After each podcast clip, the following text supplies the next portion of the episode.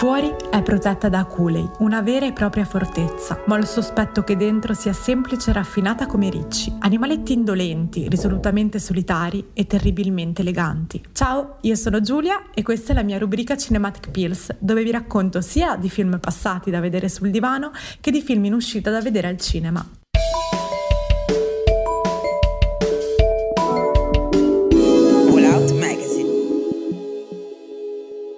Oggi vi parlo del film L'Hérisson, il riccio, del 2009. Paloma, una bambina di 11 anni appena compiuti, mostra la vita all'interno di una ricca palazzina parigina, dandoci uno spaccato di una società animata dall'apparenza, dalla superficialità e dalla quale sembra non poter fuggire o allontanarsi se non con il suicidio. La portinaia, René, non è in realtà la persona che mostra di essere, una vecchia e brutta custode, ma una donna intelligente e fine, che si nasconde da chi non potrebbe mai vederla per quello che è realmente niente. Nessuno si accorgerà della sua vera natura tranne Palomà e signor Kakuro Otsu, un uomo ricco e di grande cultura. René con le sue parole, i suoi gesti e le sue attenzioni, mostra inconsciamente a Paloma che la vita può essere vissuta senza doversi per forza plasmare all'immagine degli altri. All'interno di un raffinato palazzo abitato da famiglie dell'alta borghesia parigina, Paloma, una bambina di 11 anni appena compiuti, filma, con la vecchia videocamera regalata dal padre, tutto ciò che la circonda, mostrandoci l'insofferenza che prova nei confronti di una società superficiale che la costringerebbe a vivere come rinchiusa in una boccia per i pesci. Poco sappiamo di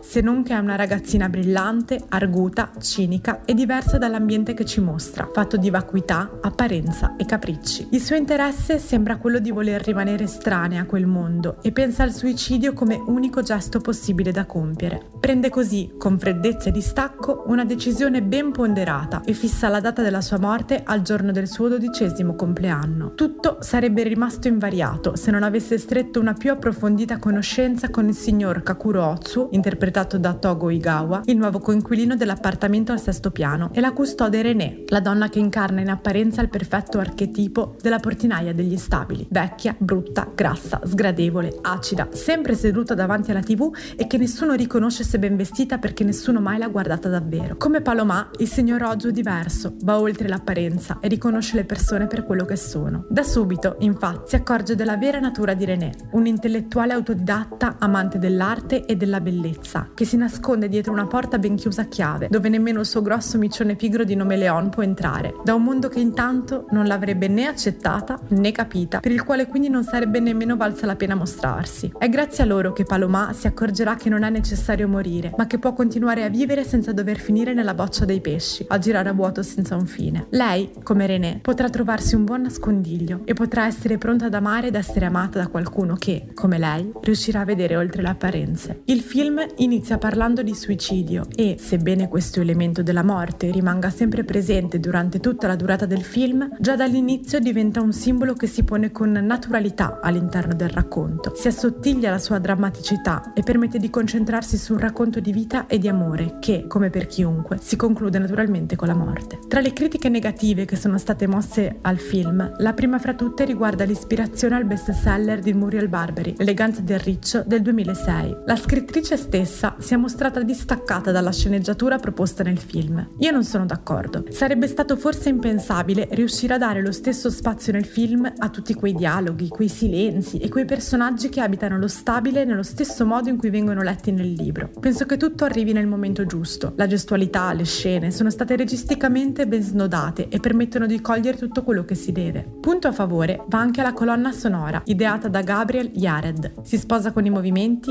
e con le parole, a mio parere parere azzeccatissima. Paloma non è una ragazzina qualunque. È una decisione ben ponderata. Il giorno dei miei 12 anni io mi suiciderò. Anche René non è come sembra. Madame Michel mi fa pensare a un riccio, una vera fortezza. Ma ho l'impressione che all'interno sia raffinata come quelle bestioline falsamente indolenti. Finché un giorno... Le presento il signor Kakuro Shu, il nostro nuovo proprietario. Ho appena fatto la conoscenza della nostra portiera. Anche lei pensa che non è quello che crediamo?